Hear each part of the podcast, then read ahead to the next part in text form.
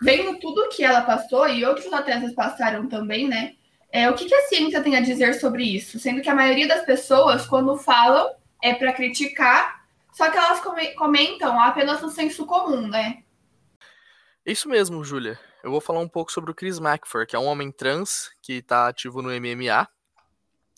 O Chris, ele é faixa preta em Hapkido, Jiu-Jitsu, Taekwondo, é grau preto de Muay Thai. Ele é líder das escolas de artes marciais Tim McFer, presidente do Instituto McFer de Artes Marciais e é graduado em licenciatura e bacharelado em Educação Física pela Universidade Federal de Viçosa. O caso do Chris é um pouco diferente do caso da Tiffany, porque o Chris não passou por nenhum processo de transgenificação. Ou seja, ele não fez nem a cirurgia e nem o processo hormonal. Por isso, ele não pode oficialmente lutar na categoria masculina. O que leva a gente a ter um homem trans lutando na categoria feminina de MMA.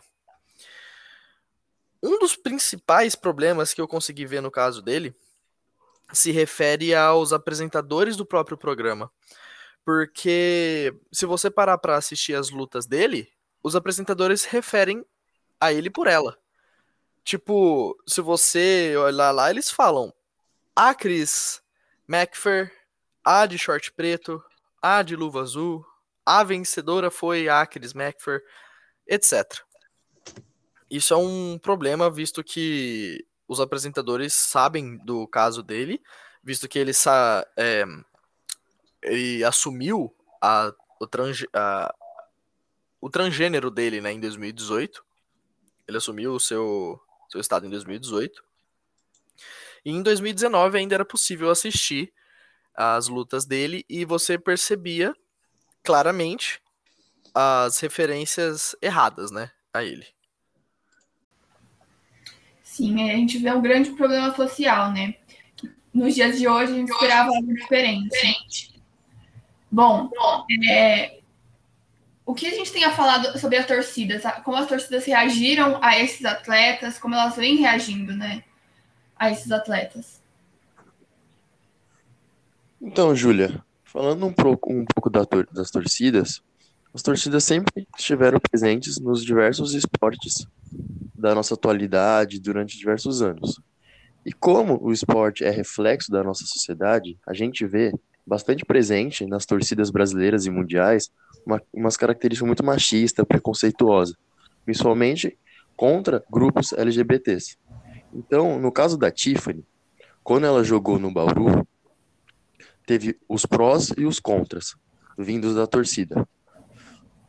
Os prós foram que a torcida do Bauru e as companheiras de time apoiaram bastante ela e quiseram saber sobre como era ser uma pessoa trans no esporte, né? Ainda mais vindo da Tiffany, que chegou a um alto nível no vôlei. E os contras eram que as torcidas que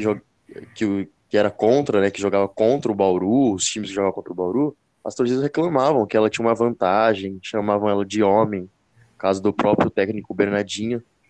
Então a gente vê que as torcidas ainda não estão preparadas para lidar com esse tipo de aspecto contra, no caso, uma pessoa trans igual a Tiffany. E tem a presença tem muito preconceito, assim como isso reflete também nos clubes. Não somente no vôlei, mas também no futebol, handball, como eu tinha dito, que é algo muito machista e preconceituoso. Então, os clubes, eles estão tentando trabalhar para que tenha essa melhora e isso possa refletir também na sociedade, nas torcidas, como é o caso de clubes que estão trabalhando para incluir pessoas transexuais, com carteirinha sócios torcedores, com campanhas e etc. Mas isso só está atualmente no papel e não reflete nas torcidas, porque vou citar o caso aqui falando um pouco do futebol, do Vasco, que o clube atualmente inseriu na carteirinha de sócios torcedor o grupo trans, né, que eles podem usar o nome social dentro do clube. Só que o próprio clube é denunciado várias vezes em partidas de futebol por atos de preconceito contra grupos LGBTs, tanto que teve uma partida de futebol que o próprio árbitro teve que interferir e parar o jogo por causa do clube, que estava xingando pessoas, atos chamando de gay, de trans e etc. Então a gente vê que a gente tem que dar um passo bastante grande neste caso, e a Tiffany vem ajudando bastante nisso, porque, como ela mesma disse, muitas pessoas trans assistem os jogos de vôlei, ainda mais com ela, que fez a campanha da Adidas, e tem todo esse holofote. Então ela está inspirando bastante jovens a entrar no esporte e a torcer, não só pelo vôlei, mas por essas questões. Sim, a gente vê ainda que tem muitos problemas, né?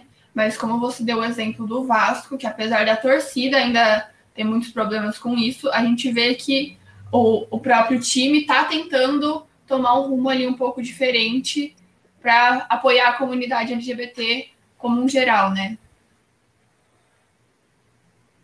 Exatamente, mas é algo ainda que tem que ser ao longo prazo. E a própria Tiffany vem trabalhando para que isso aconteça e que no futuro a gente possa ter muito mais pessoas LGBTs, não só no vôlei, mas em outros esportes, até no futebol.